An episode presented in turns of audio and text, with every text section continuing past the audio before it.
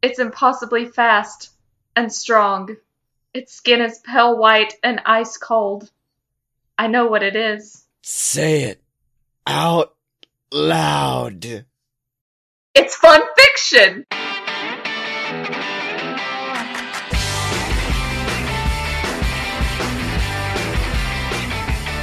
Welcome to Fun Fiction, ladies and gentlemen, the weekly podcast about movies, literature, and the fan fiction it inspires. I am one of your hosts, Scotty Moore.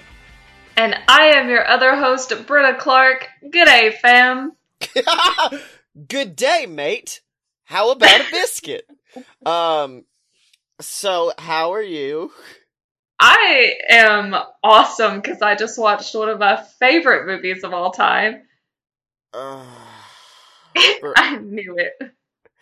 Well, no, we we- we've already had our argument IRL, and by argument I mean me and you sending each other gifts, threatening one another about talking about the quality of Twilight.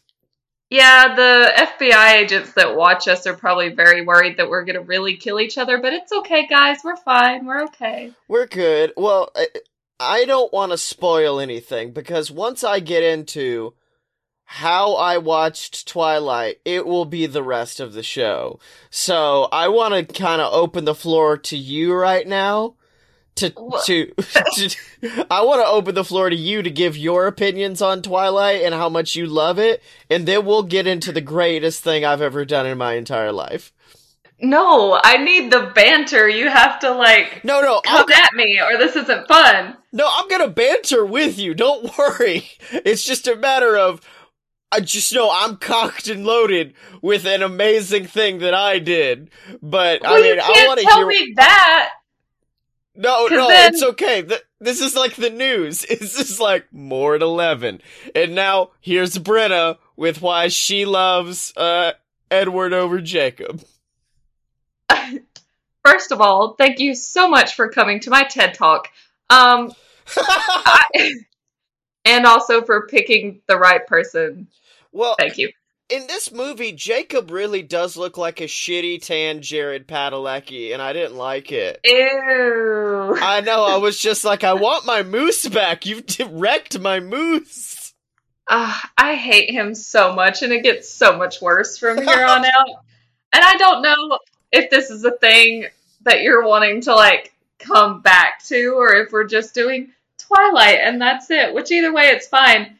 But I could go on for hours about the gag fest that is Jacob, but we're not going to. Yeah, uh, uh, let's just make it Twilight focused. That way, if we need, if we want to do New Moon, we can. Um, but yeah, he, I I've- mean, he's not that bad in this one. He's just kind of like the weird neighbor who she's not into, but people think they should get together anyways. It's the dopey boy next door that's like, why don't you like him instead of this unattainable, like, beautiful, glittery,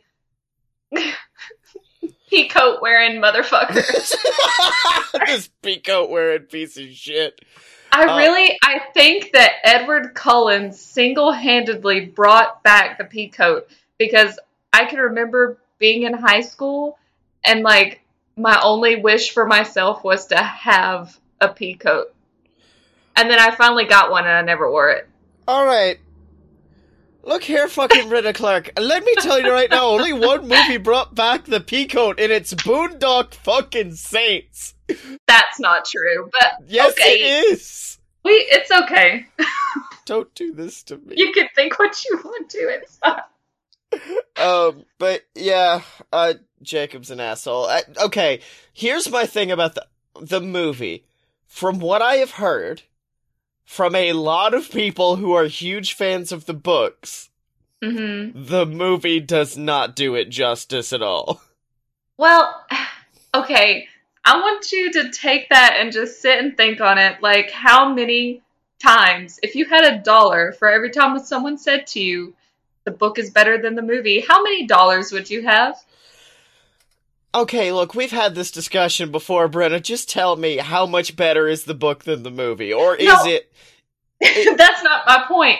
My point is, nothing is ever well, I say nothing. There's a couple of things that hold pretty up pretty well, but nothing is ever going to be as good as the source material. But I think it does a pretty damn good job. I, I'm sorry, I'm gonna rebut that last uh, sentence you said with one movie, and that's Jaws. And oh, wait, hold on, another one, Jurassic Park. Oh wait, another one, Forrest Gump. There's a bunch of them. You just named like three random films. I don't know that are based off books that I have not read, so I can't exactly. I can't put like, yeah, I don't know. All right. Um. So wait, Team Edward all the way then. Yeah. Yeah. I mean, I. If you're not Team Edward, who are you? Like, it doesn't even make sense to me. He's. Uh, Team Winchester. Well, no, because he's not. Look, I don't. I didn't used to like Jared Padalecki, but now after watching 13 seasons of Supernatural, I'm starting to find him attractive. Wait, but, hold on. You're telling me the scene, girl, the scene, and I guess we should save this for the Supernatural episode, but where that boy does rapid fire push ups and pull ups shirtless, and then ew. you see the abs of Padalecki. No, oh. that's not. Mm-mm, that's not what I'm into. I'm not into muscles and things like that. Look, give me snarky sense of humor any day. Dean Winchester, hi, hello. Mm-hmm. but that's not why we're here today. That's a, that's a different TED talk. I don't. I really don't. My whole. I have probably the most notes that I've ever had yeah. since we've been doing this, and it's all just, I love this, and this is great. And I mean, not really, but that's the gist of it. Yeah.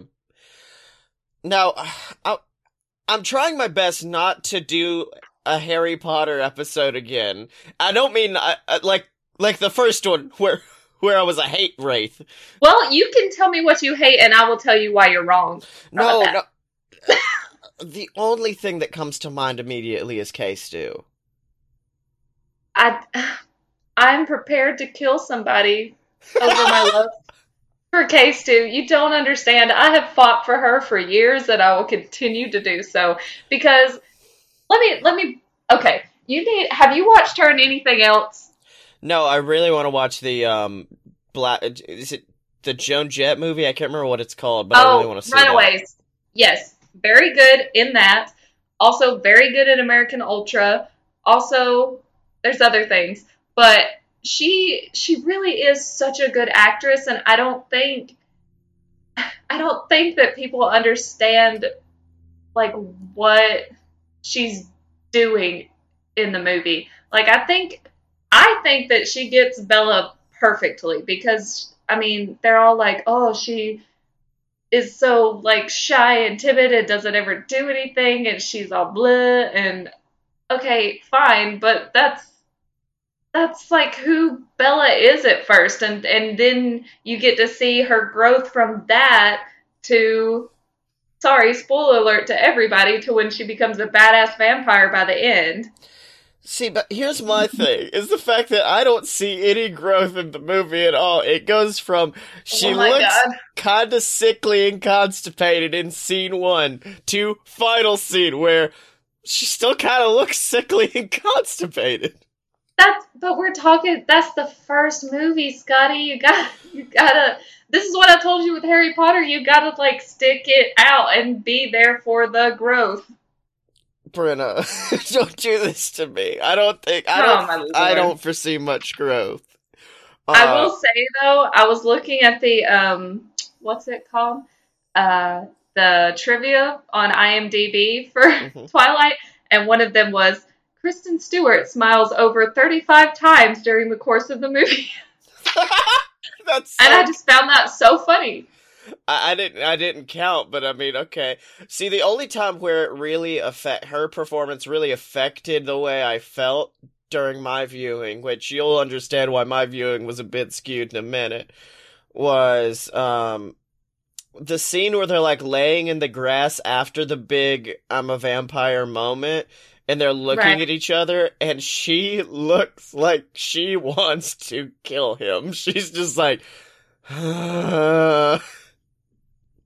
Kill him with desire, maybe. no, dog. Like, let me Yes. put it. Th- that one scene, because uh, later they do very good with sexual tension. Yeah. That scene there was the opposite of sexual Okay. tension. But Scottford, let me ask you something. If if if this guy that you liked just showed you that he glitters like a piece of fabric in Hobby Lobby and is like, I'm a vampire, and then you're starting to think, well shit, vampires sparkle and they like what? Wouldn't you look kind of weirded out too? No, Brenna, if I found out that my boyfriend was a sparkly vampire that could live forever, to quote Lady Gaga, that beat is sick, I'm gonna take a ride on his disco stick at that point. I thought you were gonna say, "Show me your teeth," which is also Lady Gaga. yes! My famous seduction line Show me your teeth. It, uh, who's to say that it wouldn't work? Is that how, it, uh, you said that in a way that makes me think that's how Garen got you? Was one day he just walked up and was like, "Show me your teeth," and you're like, It's probably it's probably vice versa because I have a thing for teeth. I don't know, not like a tooth fairy thing, but I mean, I've always been obsessed with vampires, which also may be why I'm so attached to this okay. narrative. So we're we're, Yeah. we're breaking it down that way because for me, I've always been afraid of vampires, and we talked Oh. about that. We talked about this on BS. It's because I'm also afraid of injections, and vampires Oh. are like oh. two walking human injections. Well, you know what? I've never thought about it that way because I am scared to death of injections, and yet the thought of a vampire puncturing my skin is just like, Brenna, Brenna, calm give down. me a fainting count. couch. um, okay. know.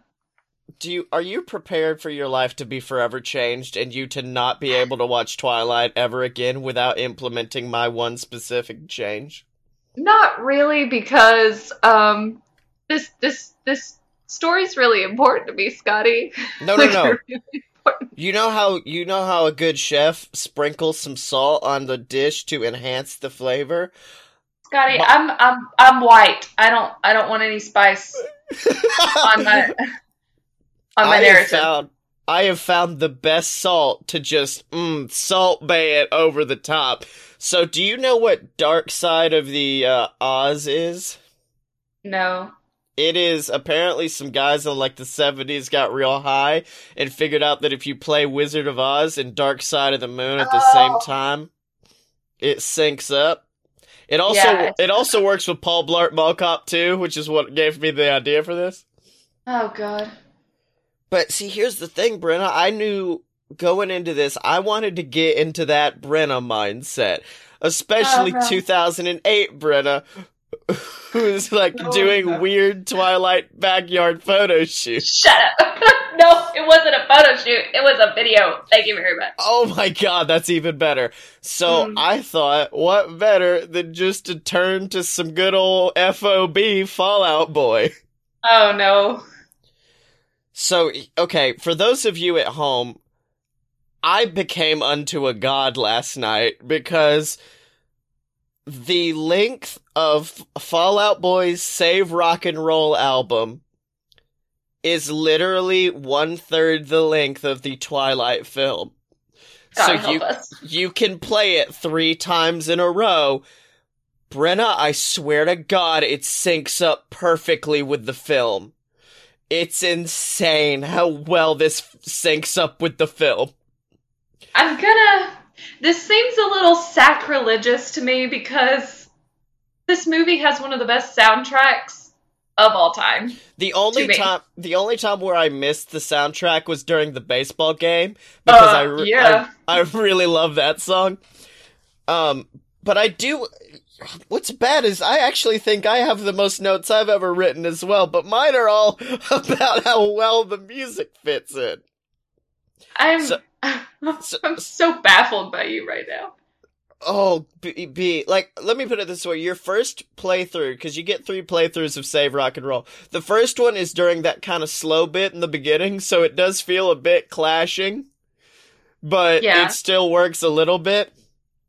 So, you know the beginning of the film. You open up on a baby deer running through the woods. At the same time, oh, by the way, to sync it up perfectly, it has to be right after Bella says, like, I never thought much about how I would die, or whatever that opening line is. Yeah. Immediately after that, hit play on the first song, which is The Phoenix, and that fits perfectly over that deer running, and then the, um, you know, when it goes into that first verse and it goes really calm for a moment, it's the exact moment the fucking vampire grabs the deer. It's synced up perfectly. What goes through your brain to make you try things like this? I got bored. I was like, I want to, I want to be able to talk about it in a positive light, and I am. So, uh, oh girl, let me put it this way. The salt doesn't just enhance the flavor, it also enhances the sexual tension because the Oh first time. I first time I saw this movie, I'm like, these two hate each other. This time any scene they're together, I'm like, they're about to bone down right now. Um also, just want to say what else is happening in that opening scene? She's leaving Phoenix as the Phoenix fucking plays. I cannot with you right now. Okay, then um some shit happens. She goes to Forks, she winds up in the school and they're eating food together and as the Colton Cul- the Coltons, the Cullens uh, as the Cullens enter the room, uh, light 'em up, up, up, light 'em up, up, up. Yeah. It's they're walking in slow mo to this song. Oh, B, so many good moments. Let me let me try to find some of my favorite. My favorite of them all was the uh field when they go to the field. The vampire, I'm a vampire scene because at this point the soundtrack had looped. And Bella is at home trying to find out about Edward because she's worried that Edward is the one killing all the people. right. At the same time, my songs know what you did in the dark is playing. so it is literally, she's like, I know what you do in the dark, you kill people. And then at the end of that scene, there's that slow mo where she walks by him and into the woods. It's at the same time like that, and you're, we're watching like, oh god, she's about to confront him. Nope, walks right past him. Then they go into the woods. Then you see Edward come in, and then you hear, I don't know where you go, but I like that. The opening to "Alone Together" plays, which the ah fuck, I can't remember the exact lyrics. I need to look it up. Um, but it's a an entire song about like them wanting to be alone together as they go off into the fucking woods together to be alone together. Yes. Uh huh. And then, like, that whole scene plays out with this going on in the background. And then, Where Did the Party Go starts playing, which didn't fit it tonally, but, like, it fit very well with the way the camera was moving at one point. And then finally, scene ends.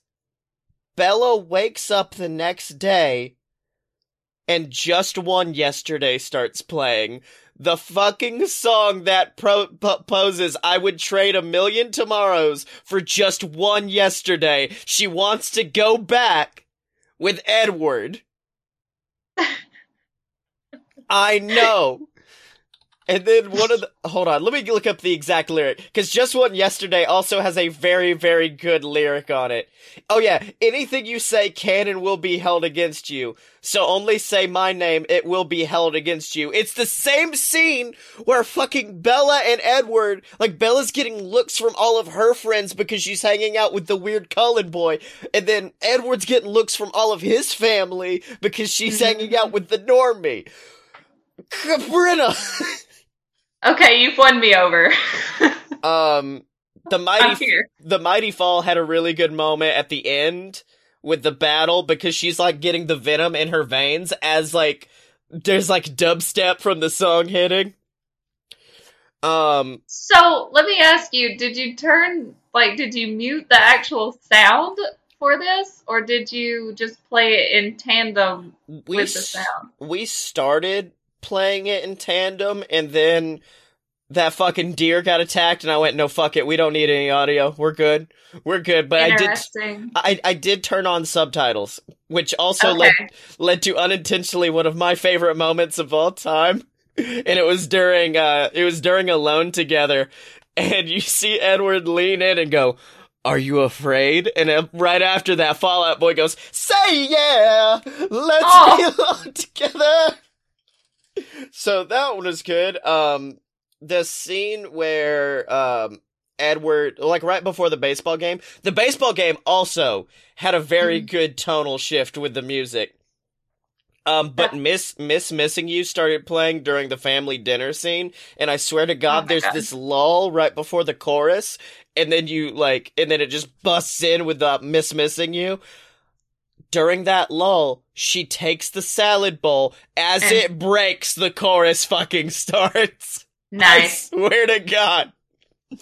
Um, and then I guess my, I'm gonna end this my my TED talk on um the baseball scene because the baseball se- the only song that really felt tonally weird throughout the whole film was Rat-a-Tat because it's the only film the song that starts with Courtney just going it's Courtney bitch and I believe at the same time it showed a picture of Jacob which was very Well- weird. I mean, he's got really long hair. He could be a Courtney. It's a Courtney bitch. Oh shit, I forgot about this scene too. Okay, we're gonna talk about baseball first though. Um let's see. They go out to play baseball as Save Rock and Roll starts playing, which I didn't think would work well because it's kind of a slower song. No, dog. It felt like empowering of just like, we're Oh gonna God. save rock and roll with the power of our baseball. That's so dumb. and then the song starts to wind down at the same time that um Bob Marley and the Wailers come out of the fucking woods. I'm sorry, I can't remember their name. Bob names. Marley and the Wailers. What the heck? I'm sorry, I saw dreads and I'm like Marley. Um Oh, but the best part is the song winds down. They're about to play baseball. And as um what's his name? A rejected lead singer for Three Doors Down. What's his name? Are you talking about James Cam Gigandet? Gigandet. That's it. Oh my god. Sunday, Sunday, Sunday. Oh Um, my God. yes, I am. The minute James starts getting the scent of Bella, the phoenix starts up again, and then you hear, put on your wall paint, and then the fucking Cullens, like, go into battle stance. And at this point, I am on the ground having a religious experience. Cause This now you, you have a chase scene. thing. Brenna, it's I promise you, if you just do it right after this and keep it looping, it's so good. Also, another one, I know you don't like Jacob, but um the end of the film, which by the way, the, if the film goes to credits on uh Young Volcanoes, which seemed very charming to me. Um Miss during Miss Missing You, it's the exact same scene where Jacob is talking to Bella about trying to get get her to break up with Edward, and uh, around the exact same time, there's a line in Miss Missing You saying, "I'm the best you'll never have." Oh god. Fuck me, it's so good. Hold on, I'm going back to the notes to see if anything else is like perfect. Um, when she goes back into the ballet studio near the end, it plays "Where Did the Party Go" again, which seem it doesn't fit the film, but it tonally looked really cool to have her go into this empty ballet studio and then you hear "Where Did the Party Go." Right. What the one thing that was weird for me was the ending, like where they're dancing, because I thought it was going to be like maybe Save Oh. Rock and Roll, but Save Rock and Roll apparently they wanted to keep for the end credits. Um, instead, it was Death Valley, which I thought was weird for a prom dance until I realized, like, wait a minute, all they're talking about is death.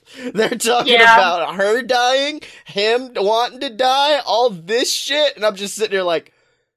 No. So it's really showing like if you treat it as the internal monologue for each character on screen, shit fits like perfectly. It's insane. I guess, but then you take out that Iron and Wine song that fills me up to the brim with feels. Oh, yeah, the one at the end. Yes, Um, that they bring back for the the wedding. Yeah.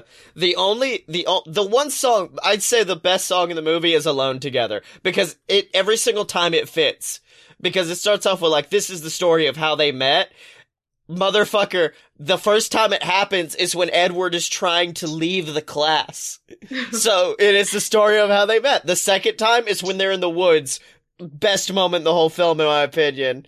At least when synced up to Fall Out Boy saving rock and roll. The third one, it's almost like it takes a dark turn because it's when fucking um Nickelback dude wants Oh my god. or I'm sorry, Tom Bergeron, whatever his name What is, when he wants her to go to the ballet studio alone. So he wants them to be alone together. Edward calls and says, We're gonna go somewhere alone together. This song fits this movie so much. Do you know um that meme uh from It's Always Sunny of the guy with like the stuff pinned up on the wall? It's Pepe Silvia! It's Pepe Silvia, Brady! I got boxes of Pepe! That that's you right now. Oh, I had a feeling it was gonna get a little bit too much, but Britta, there were just it was too much to ignore. Cause I I got I got worried through first playthrough that like it's not gonna tonally match the film. Then once the second one came around, oh by the way, when Bella gets jumped by those fucking guys in the alley, I Yeah. swear to God the lyrics as she's walking down the alley say trouble seems to follow me wherever I go and then it's almost frame perfect. The moment Edward's car spins around that corner, oh, whoa, we won't go. Like that exact, the chorus hits perfectly as he gets out to save rock and roll. Britta, it's real. I would like to first and foremost thank you for finding a way to not shit on this movie. I know. I'm I'm baffled, but I am proud. You're gonna you. do it. You know, like tomorrow, you and Karen are gonna be like sit there, like, what do you want to watch tonight? I gotta try. I gotta try something real quick. Do you have your Spotify open? oh my god. Oh man, so yeah, that's all. That's oh shit, dude. I'm just like laying here in my godly powers now. Um, This is too much. You've that someone's got to take you out now. This is your peak. yeah, I know. I'm kidding. Though the minute you were like, "Well, I don't know if we're gonna like do New Moon," I'm like, I don't think Fallout Boys released enough albums for me to score each of the movies. Okay, but but do you have to limit yourself to Fall Out Boy? You do realize that like you've got Panic at the Disco, you've got like Green Day, you've got you can you have like an assortment of I will say, um, in case you're wondering how hard I thought about this, if you look at my spot, I, w- I was like, what if the 2008, which is the year this came out, what if the uh, Warp Tour playlist fit perfectly over it? What if Panic at the Disco's, um, shit, what was their original album that was so good? a fever you can't sweat out. Yeah, what if that fits perfectly? Then I started getting real experimental. Like, what if Back in Black fit? What if? Now this You- one was a this one is partly a joke, but I did contemplate doing Silver Side Up by Nickelback and just oh seeing Oh if God. that fit. You really should have done some Paramore because they have some winners in that movie too. Yeah, yeah, yeah. Nah, save rock and roll. It's hundred percent the way to go. Even with its Courtney bitch. Oh Oh man. Um, fuck it. Let's just talk about Audible.com. Okay. I'm not even gonna segue. Audible.com, audibletrial.com slash BS network, ladies and gentlemen. That's the website where you can get a free 30 day trial of Audible. They got over hundreds of thousands of audiobooks for you to choose from at home. And of course, we got my books on there. We got Queasel Corp, Queasel Corp Risen, BS versus the Gods to debut soon on that platform. Miss B, what you, what you audibling? What you listening Well, to? Let me tell you, my dude, I'm listening to The Graveyard Book by Neil Gaiman, and it's awesome. Ooh! Anytime I hear Neil Gaiman, it just sends a chill down my rider back. I'm like, oh yeah, you did yeah, it. he's the good stuff, man. Mm-hmm. Um, but since we're, it, of course, if you want to get any of those books, get a free 30 day trial over at audibletrial.com slash BS network. And now, B, we've talked about the movie. We've talked about the greatest way to watch that movie. Oh but my it's god. not, it's now time to see what the fans did. What did the fans do? I'm really nervous about what you're bringing to the table. I'm real nervous. No, dog, it's fine. I I did not know that apparently after Fifty Shades of Grey was published that there was like a a crackdown on Twilight fan fiction. So Wait, what? yeah, like most of the good fan fiction had been deleted. And there's like there's stuff up still, but I went to forums and stuff and they're like, yeah, there's this and this and this one, but we had to take it down because this and I don't know. It's it's insane. The fandom Well, is nuts. I was going to say, Fifty Shades started as Twilight, Twilight fanfic, fanfiction. but Yeah, so I don't know. I didn't do research into it, but I don't know if Stephenie Meyer was like, no, or if like fans just freaked out. It was like, no one shall ever read this and took it all down. I don't know. yeah. But what I found was Beware of the Worst, The Cullens, by Vision in Blue. Okay. Let me regale you. Here, Janice said as she pulled a piece of paper from her binder. This is, this map is going to be your guide to Forks High. Katie took the paper from Janice's hand and examined it. By the look of Katie's furrowed brow, Janice knew that she had her work cut out for her. Now, where you sit in the cafeteria, cafeteria is crucial, Janice explained, because you got everybody there. Rotating the map, Katie tried to pinpoint her exact location. Damien shot Janice a glance and she sighed as she continued. Okay, right up over there, Janice pointed to a scrawny group of prepubescent boys, then back to a rectangle on the map. That's the freshmen. Well, the male freshman anyway. Any freshman with a vagina will be staring at a certain table. Over there's the preps. They're known for their discreet glances toward a certain table. They try to hide it only because they're jealous that they always look so put together every minute of the day. What table? Katie asked. We'll cover that soon enough. And our next stop, Janice said, mimicking a caffeinated tour guide, are the JV jocks. Notice their proximity to the varsity jocks table. The varsity jocks are notorious for wearing their varsity jackets in all sorts of weather. That and picking on the Asian nerds. The cool Asians are way over there. She gestured to the south end of the cafeteria. Was that the certain table that you mentioned before? Katie asked again, even more eager than before. I'm getting to that. Now, you have the typical. Wait, you don't know typical. I'll save you the pain and give you the Campbell's soup version.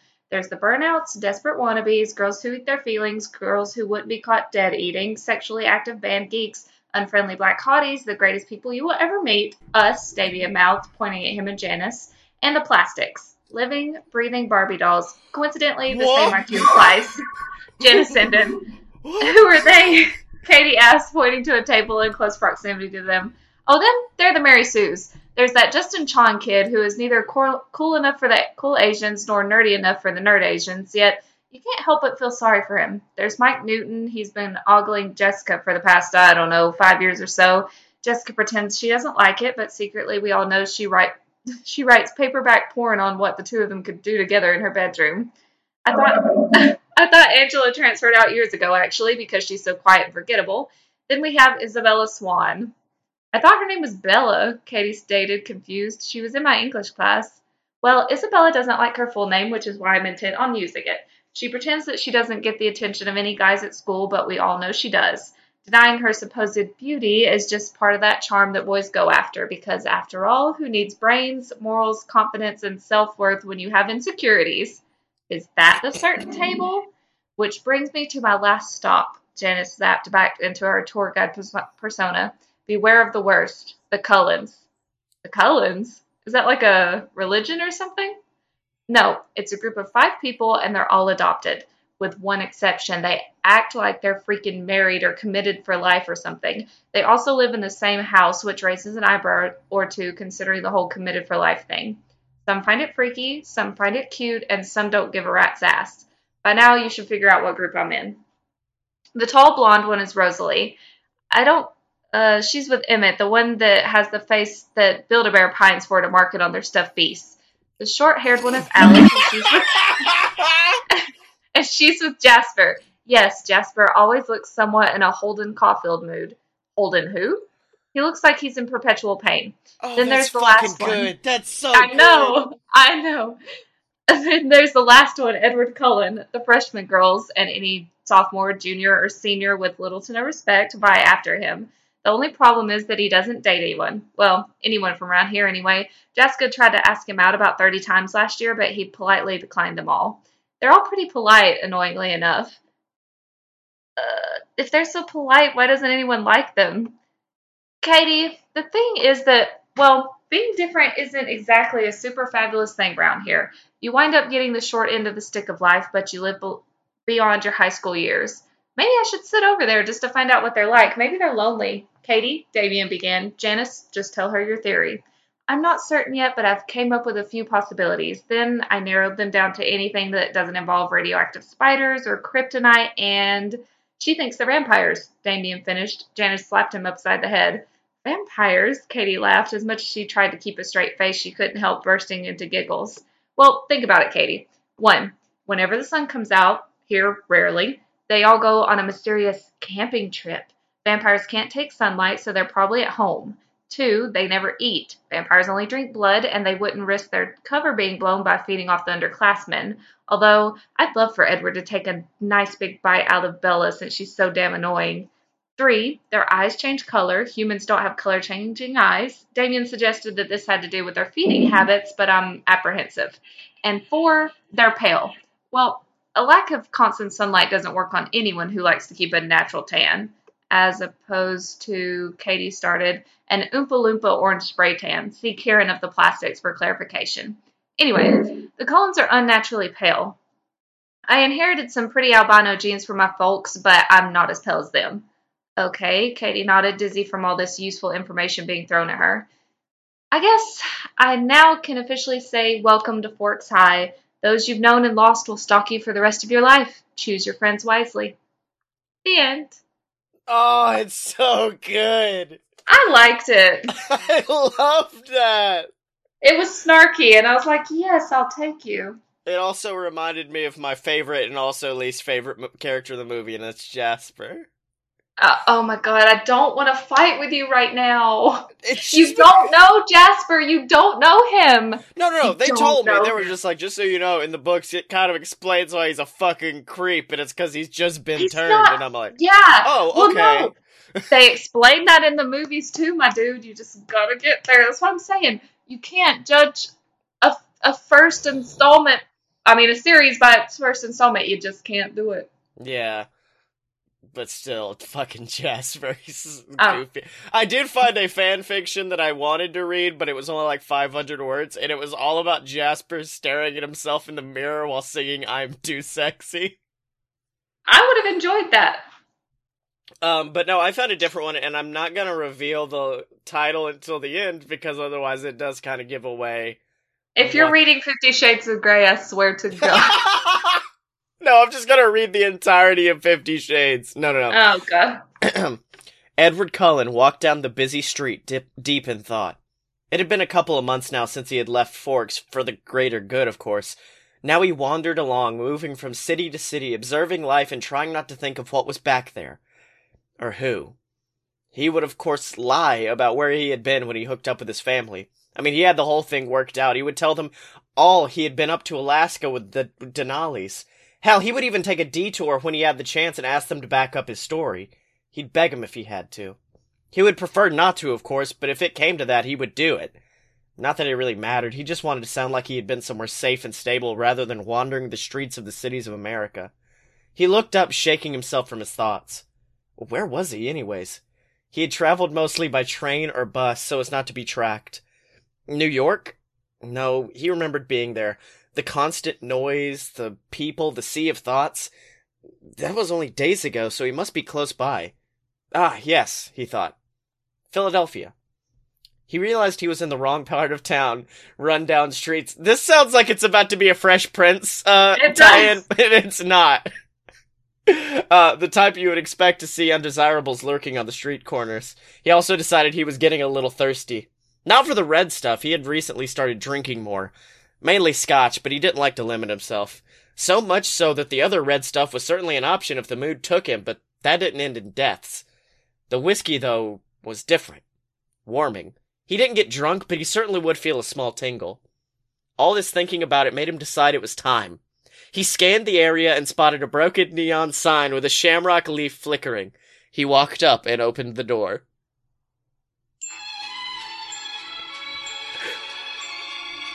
Four forty-two p.m. on a Tuesday, Philadelphia, Pennsylvania. Damn it, Frank! Are you even gonna listen to me? Ronald Mac McDonald asked, exasperated. What? He was moving his arms, animated as ever. No, said Frank Reynolds. What's going on? Mac threw his arms in the air, his sleeveless shirt showing off his crappy tattoos. Jesus Christ, Frank, I just laid out my plan to get rich using bodyguard training videos. Oh, Frank's face was blank as he took a bite of his sandwich. There are a few things I, for one, would love for you to clear up, said Dennis Reynolds, who was perched on a bar stool beside Frank. Mac turned to Dennis, as if he had only just noticed him, despite the fact that he had been sat there all afternoon.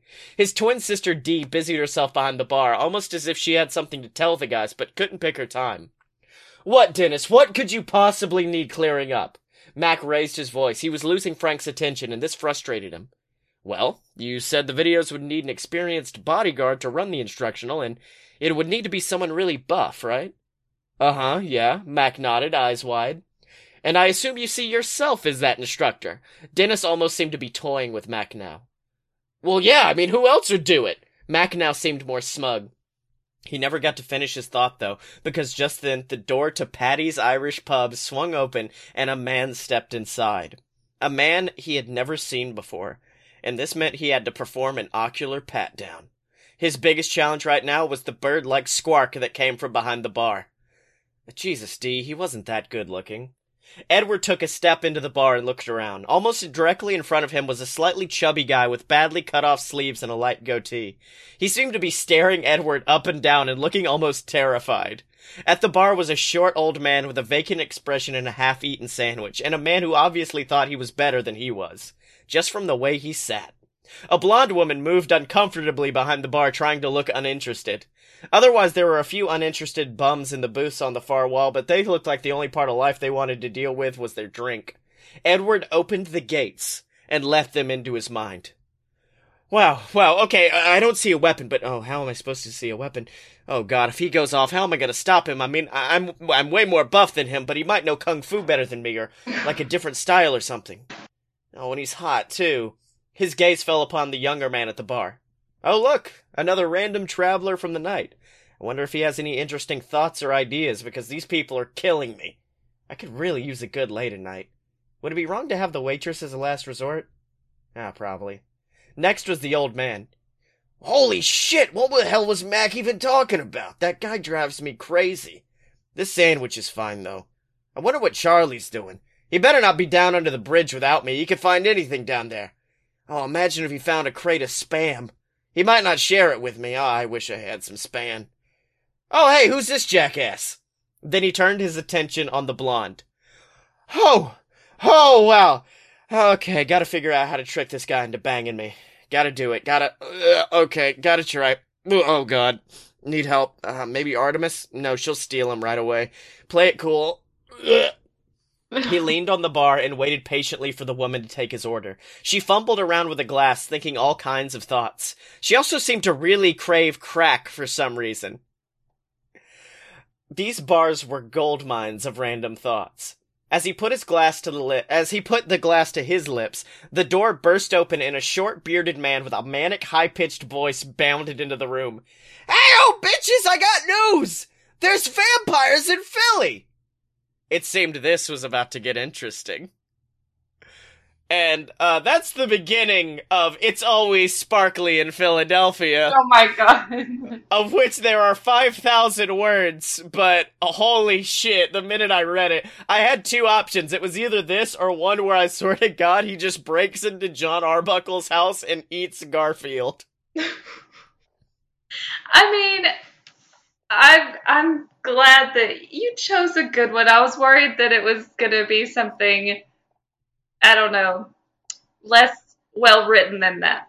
Yeah, I, I was actually desperately trying to find a song fic based around Oh. um based around a Fall Out Boy song, but I couldn't find any. I'm surprised you didn't. There's so many song fics for that. Yeah. I mean, not Fall Out Boy, but like Twilight out there. That's all I could find. I did find a beautiful parody called Bella Swan, whose chorus did read, Bella Swan has got it going on. She's all I want, and I waited for so long. Yeah, Yeah. like I almost just I almost just brought that to the table with an acoustic guitar and became that guy at a party. I had another like less chipper one that I found that was like based in New Moon more so. So I was like, maybe I should save this for later and just put Yeah. it into my fan fiction pocket. Oh, you found something dark and brooding about Twilight? That's a huge surprise. I'm gonna punch you right in your face.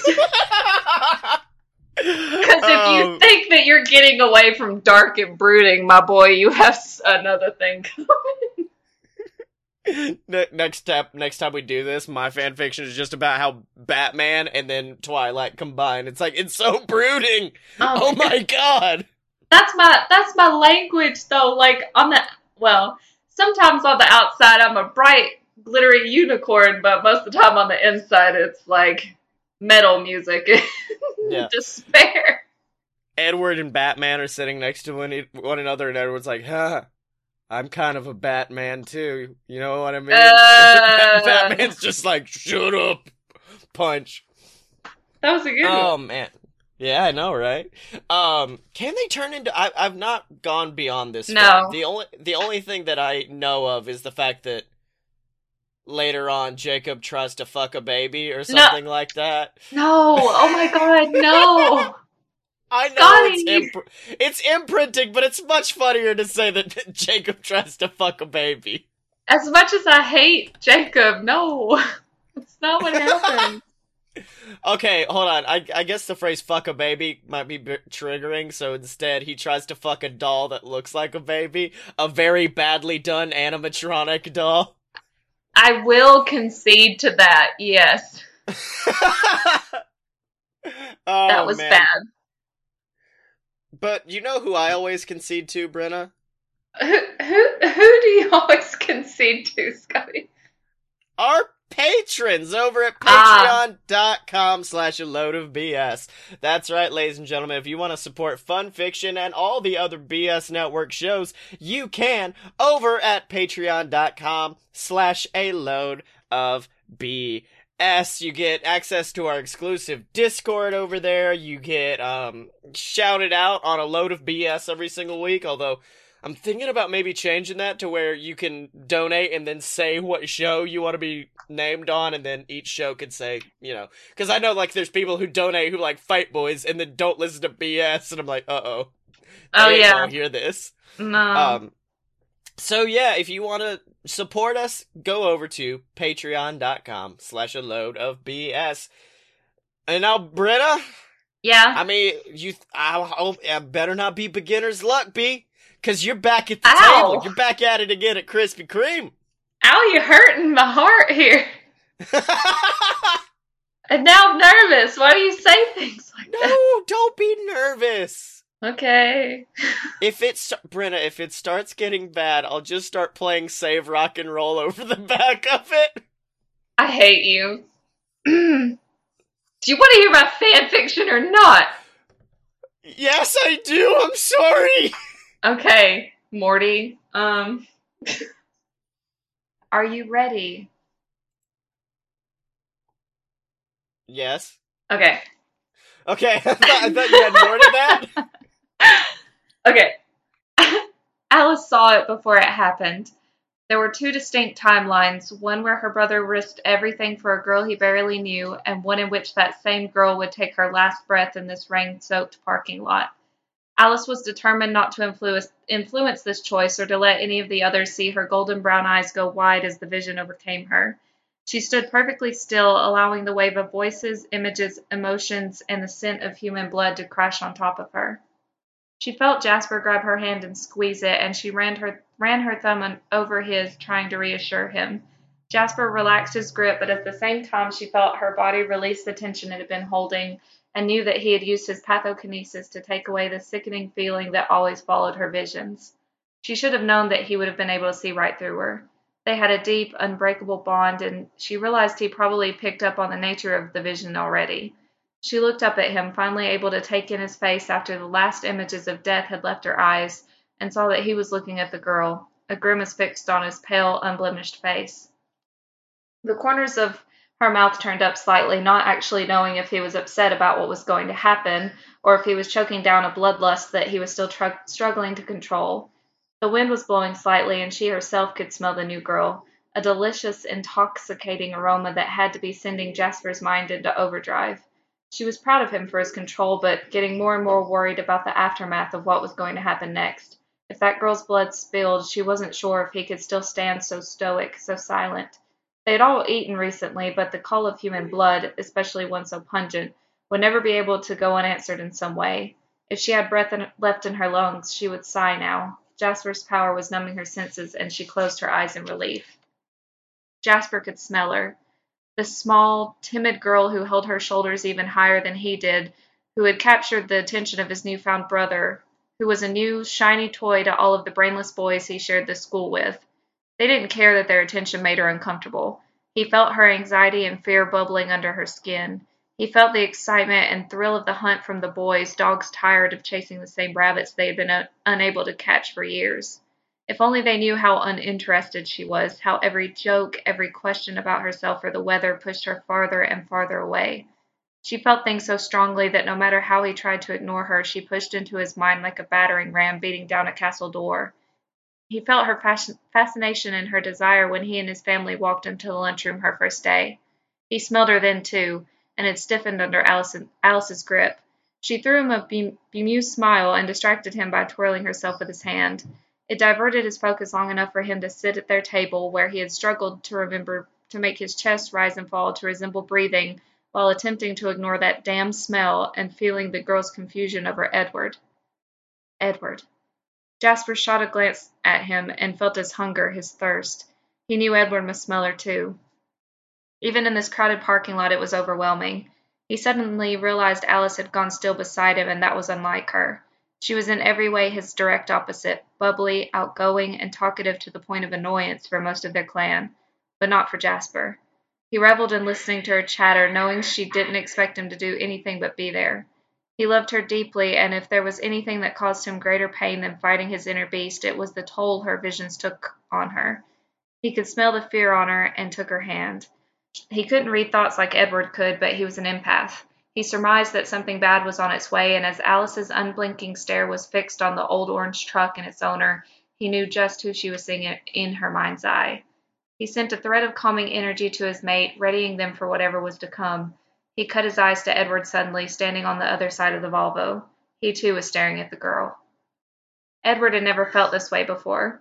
He had nothing but disinterest for the girls he went to school with and was usually able to control his thirst around them, even when it had been so long since he'd eaten that his eyes took on the color of an, of an eclipse. A week ago in the cafeteria, and then again in biology class, he had been so sincerely close to losing himself that he had tried anything to get away from this girl, Bella. The smell of her scent, the smell of her sent all of his senses into overdrive. He wanted her badly. She looked at him with this unreadable intensity, and when he tried to probe her mind, he found a wall as strong as steel holding him back. She was driving him mad, and he had to escape. He took a few days off of school to eat, to think, and to tar- talk to Carlisle. He told Edward to stay away from her. He told him to switch seats with someone in biology. Anything he could do to cut down on any provocations caused by this girl Bella, the better. They couldn't afford to leave right now. There were deaths happening all around them, and if anything happened to Bella because of Edward, they risked being found out. Edward had sent, sent, set out to follow Carlisle's advice. He really had, but he couldn't stand hearing silence from her mind as everyone else's was screaming at him. She was an enigma, a puzzle that he couldn't leave without finishing. So he took his seat in biology, and that was that. She was beautiful. She was funny. She was different. Edward felt something stir with him, within him, and it wasn't the thirst he had lived with for centuries now.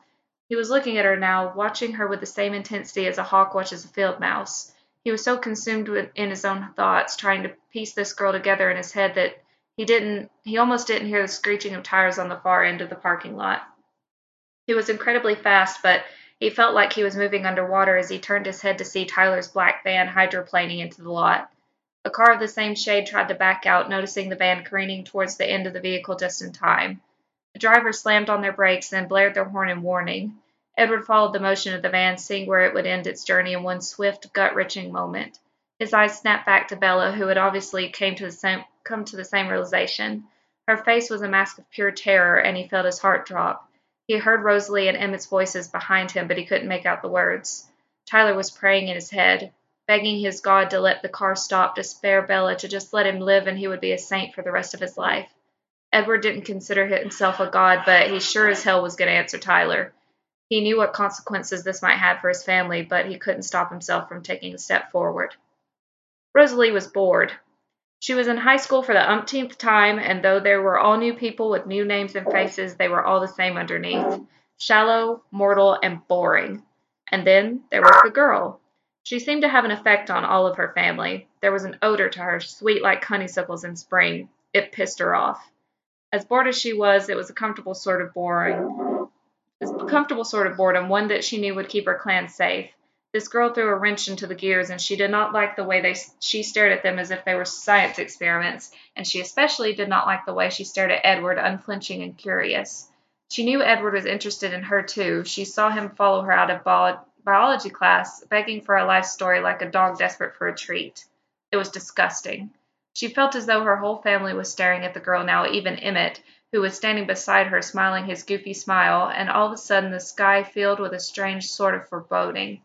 The wind was called away, the rain had stopped, and the only smell in the air was burning rubber. The van came into the lot like a bat out of, out of hell, trailed by smoke and echoed screams. She lazily traced its path, but snapped to attention when she saw there was one person, just one, who was in danger.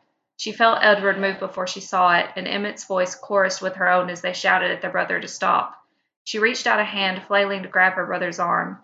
She made contact, balling up his gray jacket in her hand and yanking him backwards before he could find traction on the ground to run towards the girl. She flung him at Emmett, who locked him into the prison of his arms, looking at his brother apologetically. She heard the impact behind her, and almost immediately after, a piercing and monstrous keening lifted out of Edward's mouth. Confusing, confusion filled Emmett's face, and he brought his eyes to Rosalie's, who knew the sound. She knew something had broken in, him and felt instant regret. She saved her family, but did she kill her brother in its place? Bella was overwhelmed. This move had been the hardest thing she had ever done, and it hadn't gotten any easier in her short time in Forks. Her classmates were insistent on making her their new best friend, their girlfriend, their front page story. But she wasn't interested in any of that. In fact, she wished she could be invisible. After that first day, when the boy in her biology class had acted like she had been sprayed by 25 skunks at once and then requested that he be taken out of her class, she, w- she had been mortified. What kind of cruel joke was he pulling? She was glad when he had disappeared for a few days after that, but felt a small longing inside of her to see his face again. She had asked Mr. Molina to give her seat to someone else, but he was a firm believer in assigned seating, and if he did it for her, he would have to change everyone until they were sitting next to their best friends. So she was stuck. When he returned, however, he was jovial, and they fell into conversation like old friends, and by the time she left the school building her mind was suffering whiplash from the complete 180 he had taken. She was in, a daze, collecting her things to begin the trek home when she saw the van. She heard a flurry of voices, all of whom had realized her fate before she did. Looking around, she caught Edward's eyes, and his golden brown irises were shining, and his mouth was twisted in a scowl, and he moved. She felt a gust of air hit her and turned. The van was sideways now, as if it had made an attempt to turn the vehicle away from hitting her head on. It was still on course to collide with her, sure to sandwich her between the orange metal of her truck and the black abyss of Tyler's van. There was nothing that she could do, nowhere that she could run. This was it. Her mother would be devastated, and her dad would never be able to live with himself. She cried then, not for herself, but for her family. She surrendered, closing her eyes and setting her jaw, feeling the wind get knocked out of her and her head smacking something hard, and then she could feel nothing at all. Carlisle was at the hospital when it happened. He was checking on a comatose patient's vitals when he felt the telltale rush of wind that followed their kind's velocity. He turned around, a smile grow- growing on his face, happy for a surprise visit from one of his clan. The joy was short lived, however. He smelled it before he saw it the overwhelming scent of free flowing human blood. That sickly sweet, tantalizing smell. It turned his spine to stone as he finally faced Edward carrying a girl. The girl, Bella. Her limbs were limp, some hanging in the wrong direction. Her head lolled back, her head lolled back across Edward's forearm, eyes closed and mouth agape. Carlisle would have thought she were dead except for the slight movement in her chest. He met Edward's eyes then, full of pain and fury. Save her, Carlisle, please. Bella's vision came and went, like she were looking at the world through a strobe light. She saw Edward's face, eyes wet and gaunt before her own, mouth moving but accompanied by no sound, at least none that she could hear. Then she saw a very blond, very handsome man in white take his place, and he shined a light into her eyes, looking grim. Was he a doctor? Was this a hospital? He moved out of view, and Bella tried to follow him with her head, but found herself rooted to the spot, and it sent a shock wave of pain through her spine. Everything came back at once then sound, pain, memories, the crash. She was dying. She knew it. She panicked, breath hitching, lungs refusing to fill with air. Suddenly, her dad was in front of her, touching her face. She noticed his hand came away red. He spoke then, looking at the doctor. Do it. If it will save her, please do it. She's all I have. She heard the man's calm and calculated answer. She's going to be much different at first. We can help her, teach her, but just know that you may never get your child back as you know her. She won't age. Her heart will no longer beat. Her consciousness and a need unlike any other will be all that's left. I can't even guarantee the person she is right now will survive. Do you understand this? She didn't catch a reply, but a choked sob loosened itself from her dad's throat. She heard the doctor sigh. You should know this is not the norm for us. I don't particularly like to share our plight with others. You never quite know how it will turn out. All of my family members were alone when they returned. They were sick, dying, and truth be told, forever is a long time, Mr. Swan. I was asked by a mother a very long time ago to do the same thing you're asking of me now. Edward's mother. Then I met Esme, and there was a bond between us. We found Rosalie and had hoped had hoped Edward would find that same bond with her. Without telling you my whole family history, because we are running out of time, I would like to summarize by saying Edward has never felt that pull towards anyone until your daughter. I can't say that I know if these feelings are reciprocated, however, because your daughter has an uncanny ability to block certain talents that we possess. All this to say, no matter what, she will be taken care of. She is like family as far as I am concerned and will be treated as such whether she accepts this bond with Edward or not. She will be unable to come back to you for a time. I'm relying on you for a cover story. It could be years before she is able to be introduced back into civilized society. Bella felt a hand grab hers, and her dad bent down to kiss her forehead. He tried his best to smile at her, but it came out as more of a scowl. I love you so much, Bells. Dr. Cullen is going to help you. He opened his mouth to continue, but all that came out was a wheeze, and he clapped his hand over his mouth and sucked in a shuddering breath. She watched as Dr. Cullen put his hands gently on her dad's shoulders and led him towards the door, murmuring things that were too low for her to comprehend. Edward knelt down by her side then, seemingly coming out of thin air. She didn't even know he was still in the room. He took her arm in his hands and whispered to her, I'm so sorry, Bella. Edward bit down gently into her skin, teeth sliding effortless, effortlessly under the tissue and into her veins, letting loose a poison that he knew would course through her slowly, burning her from the inside until she was little more than a shell filled with nothing but the thirst. He kept his tongue on the roof of his mouth, trying desperately to keep as much of her blood as possible from getting into his mouth. He wasn't sure what would happen if he began to drink. She had a sort of power over him, something primal, and he could not see her destroyed any more than she already was, especially not at his hands. He hated himself for allowing her to get hurt, for ending the life she could have had. He was selfish. He should have let her die there in the parking lot, but he wasn't strong enough for that. He knew if he took her to Carlisle, he would save her without question. He was glad that they had found her father so quickly and that they could confess their secrets to him. It comforted him to know that he wasn't the only one counting on Bella's survival in any way possible. All at once, she was convulsing, changing. Carlisle appeared back in the room, grabbing her feet as Edward tightened his grip on her arms, feeling the warmth being sucked out of her. Froth formed at the edges of her mouth, and Edward screwed his eyes shut, cursing himself for his cowardice. The shaking stopped, and he opened them again to see her bones resetting themselves. Her cuts, bruises, and blemishes smoothed, returning itself to her beautiful porcelain complexion. She sat up in a quick, imperceptible motion, opening her eyes. They were the color of unfinished rubies, a dark red that gave away the predator that lay sleeping inside that beautiful prison. She looked at Carlisle, then Edward, brows furrowed and nostrils flaring. She snarled, a low, predatory sound. What did you do to me? The end. Damn you! What? Your good ass writing. My bad. Also, I I assume that as the books go on, it reveals like why they can't read her mind, right? Uh, yeah, I think so. She's special. Wait, hold on. Is the whole explanation there? She's spe- these my special shoes. I don't. I. It's been a while. I'm due for a reread. It does explain it, but I can't remember exactly what it is. Okay, okay. Well, well, I think I'm convinced. I think we need to do New Moon, which means I do need to find a Panic at the Disco album that's exactly one third the length. Thank God. I'm sure you can do it. Oh wait, wait, shit. Which where's the one they get married in the third one, or is it the fourth? Uh, it's the fourth one, but like, Damn it, there's two different.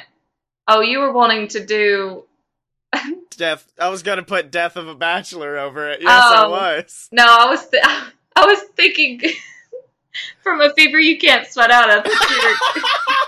The poor bri- groom's bride is were poor. Yeah. I chime in with haven't you? Oh man, that would no, that would probably get the exact opposite feel that I want from that scene, but Meh. oh god, B it was good. It was good and I enjoyed it. But But unfortunately our, our time is coming to an end. oh, yeah, I wasn't trying to be I was trying to be a dick there. I was just like, I'm sorry, we can't do this. We can't do this anymore. Um so Brenna, where can they find you on the internet? Find me over on the Twitter and the Instagram at uh, Brennasaur, B R E N N A S A U R, homies. That's right, dog. You can find me on Twitter at ScottyMo. That's S E O T T Y E M O. And you can buy all my books on Amazon, the Queasel Trilogy, BS versus the Gods, or go to audibletrial.com slash BS Network. Get a free 30 day trial of Audible, and you can get Queasel Corp or Queasel Corp Revelation, or R- Risen. Sorry, not Revelations. That one's not out yet. all four completely free. It supports us. You get a free audiobook. So, what are you waiting for, you dingus? Big Do old it. dinguses. And of course, make sure to check out all the other BS Network programs online at a load of purebs.com. Fight Boys for the pro wrestling fans, opposite attractions if you like theme parks, and then of course, a load of BS if you like two best friends being dicks. So make sure to check that out. If you are on uh, YouTube or iTunes, make sure to rate, comment, subscribe, and send in any possible fan fiction you could have for next week's episode. Because, Brenna, next week, we're not talking about a book. We're not talking about a movie. Oh God, what are we We're doing? not even we're not even talking about a podcast. Oh God, what is it? We're talking about a man. And his name is John Cena. Oh, thank God. We, yes, we're gonna have a full John Cena fun fiction episode next week. So make sure to submit all that either on the Twitter account, a load of pure BS, or you can email it to us. And then always remember you can support over at Patreon, or you can support us by picking up an awesome shirt at merch.a.loadofpurebs.com, ladies and gentlemen. But until next time, Miss Brenna. Stay away from sparkly baby Hitler. Sparkly baby. I know what you are. Tiny. Tiny You're- mustache. Say it out loud. cure. Oh my god.